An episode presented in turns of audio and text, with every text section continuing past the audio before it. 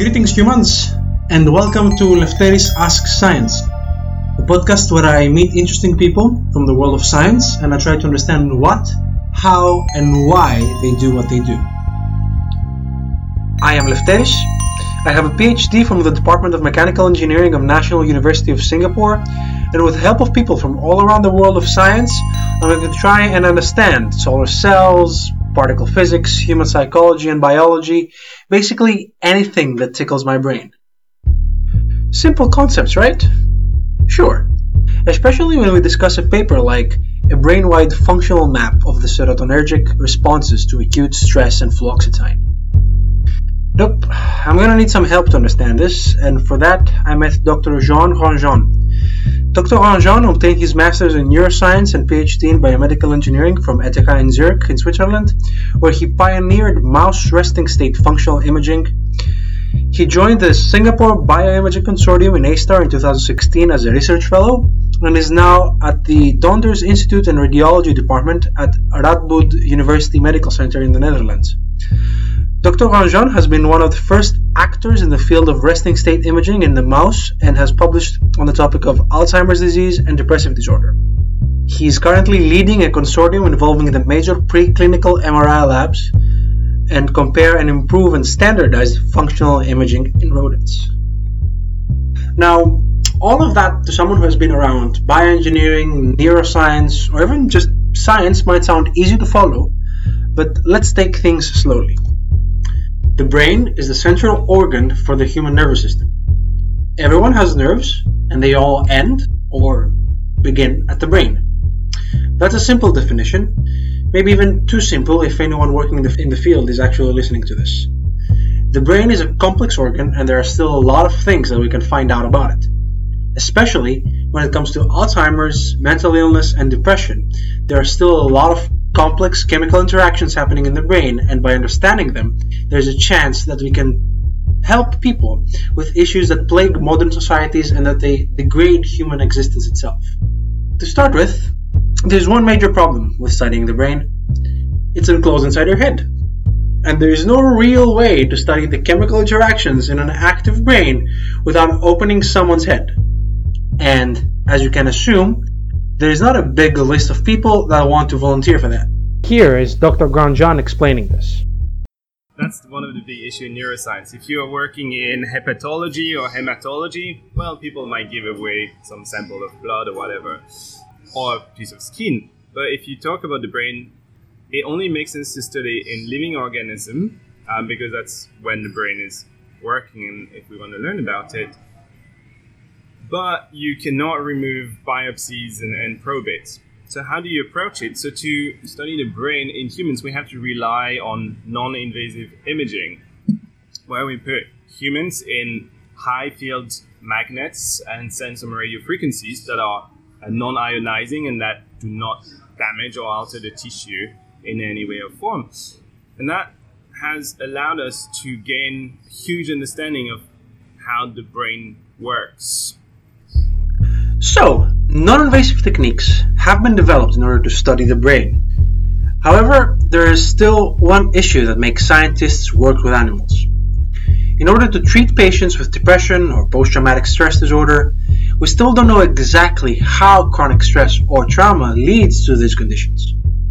So, scientists create larger theories, replicate them in animals, and then they try to work out the mechanisms. The highlight of our research is that we use the same tools and methodologies as we find in humans. So we use magnetic resonance imaging, which is used in humans to do imaging of the brain, but we do it in rodents, in mice in particular. And working with mice allow us then to make some manipulations, um, so to test causal elements that we couldn't do. So uh, in one of our latest research, we manipulated a set of neurons, which are called um, serotonin neurons, which are found in the back of the brain in a tiny region of the brain called the dorsal raphe nucleus. And this is the hotspot for serotonin, and this is what we think is one of the key region that controls uh, aspect of depression because serotonin is implicated in depression, but not only. Um, And so we found a way to uh, causally manipulate and release serotonin while the animals were under, undergoing scanning of the brain. And so we were able, for the first time, to get a 3D map of the brain activation upon the release of serotonin. Um, but the nice thing afterward is that we can start playing with different uh, drugs, uh, serotonin reuptake inhibitors that are antidepressant, and see what it means uh, when you give antidepressant, how does it change the brain activity patterns across the brain. In another example, we also stress the animals. So to achieve that, we put the animals in a, in a small uh, container for, for an hour, an hour and a half. And you could think if you're human, when you're locked in an elevator, hopefully it never happened to me and maybe not to you as well, but you, you can picture it if you're locked in an elevator for three to four hours, this is a very stressful event. Um, and then right after stressing our animals, we could put them in the scanner, again releasing serotonin and get maps of the of the brain to see how that stress affected uh, the serotonin response throughout the whole brain. Serotonin plays an important role in this research it is a neurotransmitter that basically transmits information related to mood, sexual desire, function of appetite, sleep, and memory, among other things. Um, for instance, at the moment, we treat patients with depression with serotonin reuptake inhibitors, like Prozac. Um, but we don't know why that works. And according to what we know about depression, there's no indication that it ought to work. So, that, so that's it. That's the thing, which is really weird. So, so there's a huge divide between what we know about the brain and, and what we'd like to know. So we know that serotonin plays a role in all the things above. But then why is it so hard for people that suffer from depression to feel better after taking the meds? Serotonin has many fantastic properties, but one of that which seems to emerge is that depending where it is being released, it leads to completely different effects. There are studies in mice that shows if it's released in the cortex, which is the modern part of the brain, it has antidepressant properties. But if it's released in subcortical regions, such as the, the amygdala, which is a hotbed that controls emotions, it promotes anxiety. And so having treatments like serotonin reuptake inhibitors that target serotonin across the whole brain might not have the desired effect because uh, they might also promote anxiety, which in fact they do. So, to, so we try now to understand how different projections of the serotonin system, so where serotonin is being released, how it mediates different effects related to reward and to punishment. And if we have a better understanding of that, then we can start working on the pharmacology. The nice thing about serotonin, or the bad thing about it, is that there are about 14 receptors in the brain that receives serotonin and mediates the signal. So out of these 14, uh, if we ha- if we know better how it works, then we can really target uh, brain regions more specifically, hopefully promoting the antidepressive effects of serotonin while mitigating the anxiogenic, so the, the parts that really uh, would be stressful. The end results and benefits from a research like that are obvious. However, a lot of research happening looks to develop tools in order to start the eventual study. Optogenetics and chemogenetics involve the genetical modification of the neurons so that they respond to light or a chemical. And while these techniques have been developed and used in animals in order to study the mechanisms of some brain functions, Dr. Grandjean has two fascinating examples to explain how they work or would work in humans. Chemogenetics uh, offers a very interesting alternative to deep brain stimulation. So, for instance, when you have Parkinsonism or severe depression, in cases where the patients are treatment resistant, the last resort would be to go and stick electrodes into the brain in specific regions. and provide electrical current. And this has worked fantastically uh, to help patients with uh, Parkinson's disease, but also people with depression. Um, and the results are quite spectacular. But that means having to live the rest of your life with electrodes implanted in the brain. And so people think it's a better idea to maybe inject viruses locally in the brain into these regions and then ask the patients to take a very safe and effective drugs that would only modulate the activity of these neurons, either to silence them or to activate them a bit more if they're, if they're lacking. So, so this is one way how these technologies that we use in the mice to test mechanisms could also be used in humans um, for treatments. Then other examples, so optogenetics. The problem with optogenetics, so it's a technology where we use light to activate ion channels that are located in the membranes of cells. Originally, this comes from algae, and algae want to swim toward the light so that they can do more photosynthesis. So they developed ion channels that are sensitive to light. So when there is light, these ion channels open, it lets ions flow through into the cells, and that helps the cell guide toward the light. But what people did is they took these channels, and you can put them in neurons, and then therefore we can hijack neurons. Now, the idea is that we light would not penetrate deep into the brain, but there are peripheral nerves throughout our body. Some of them, for instance, mediate pain signaling. And so, in case chronic pain is a debilitating disorder, uh, but you could, in theory, or actually, there are clinical trials ongoing where you would uh, transfect these nerve fibers and then when you feel chronic pain then you could actually just shine light onto these fibers um, through the skin. And then that would uh, inhibit uh, the signal transduction from your body parts to your brain. And so that would alleviate uh, chronic pain for instance.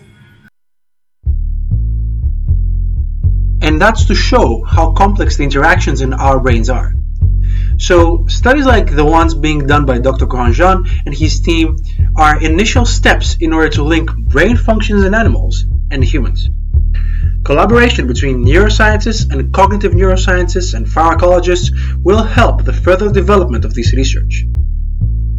Working with human data and human samples is, is a nice thing. Working with animals. And I think all of these have to be combined in a seamless way. Um, but I think, I mean, just working with animals is not enough. Now we have amazing resources also to identify new targets in humans. Uh, the problem, for instance, is there's so much variability in humans. It requires enormous data sets. I'm thinking, for instance, there are uh, initiatives in the UK, for instance, called the UK Biobank initiatives, where hundreds of thousands of people um, have agreed to give a sample for DNA testing, as well as going to uh, an MRI scanner to get images of the brain being taken, undergo very careful questionnaires, and, and answer things about their moods and, and their consumptions. And I think only when you start gathering data from hundreds and thousands of people can you start identifying what are genetic variations that are supporting specific brain disorders once you find them, then of course it's important to start working with animals again to try to see what these mutations mean and what they do to the brain. And then the next thing is how we can act on them. But for neuroscience and science in general to work, you really have to consider all the options. Um, just from neuroinformatics, so it's just database mining, uh, working with animals, um, and working with humans. And the problem there is everyone speaks a very different language. So have people who, like me, who sit in the middle, who works with animals but with technologies also found in humans, is very, in my opinion, hopefully beneficial because I, I can help make the link uh, between communities that usually speak different scientific language. And while we think that since there are a lot of people working on such problems, so the solution should be found fast, right? But the fact that there's a large amount of variance, and the fact that even 10 years ago we knew much, much less about the brain, makes it hard to develop solutions fast. I think I've been working as a researcher for the past 10 years, and what I realized is what I did for the past 10 years is setting up the tools that I need. Okay. and well, I moved to a, a new institution in the Netherlands uh, where I'm surrounded with cognitive neuroscientists. And now we're actually working to apply these tools to really address the questions that cognitive neuroscientists working with serotonin in the brain in humans would like to address in terms of working out the mechanisms. So, in a sense, I'm just starting. in a sense, it's always been what science has been about. That new technologies then change how we view things, and because it changes how we view things, it allows us to advance science. And then these advancements uh, lead us to more questions for which we need new tools, and yeah. so and that goes on and on again. I mean, before the microscope was invented, we didn't know that what cells were. We didn't know that cells existed, and that might be, for instance, the beginning of cell biology. Um, yeah. But then, once you knew about cells, then you had to understand the working of the cells, and so you needed a lot more new technologies like uh, genetic engineering, sequencing to understand, for instance, the genetics behind these. So everything works at a certain pace, and, and there are key technologies that sometimes emerge, like these technologies that I've used to control neuronal activity. These came out uh, in the early 2000s. Uh, and that has allowed neuroscientists to progress very quickly. I think the next evolution for neuroscientists, at least, is to not start working, not work in isolation in their own labs as they used to in the past, but start working also together and pooling resources. Um, so for that reason, we make all of our work available online for people to uh, use the data that we've generated to ask other questions. Uh, and if a lot of labs start doing that, then you start having not just data and expertise about from your own lab, but you also have access to resources from all the labs in the world, and that allows that might allow us to make the next uh, switch in evolution in in science to allow us to really advance. With Dr. Grandjean, we had a long discussion about mental illness and his opinion about open science and how that would help the progress of the human race. But that's a tale for another day. And that's the first edition of Lefteris Ask Science. I hope you learned something that at best will give you some guidance about your future web search sessions. I would like to thank Dr. Grandjean for his time and also Francesca Mandino for the introduction. I hope to see you again, and until next time, take care and be kind.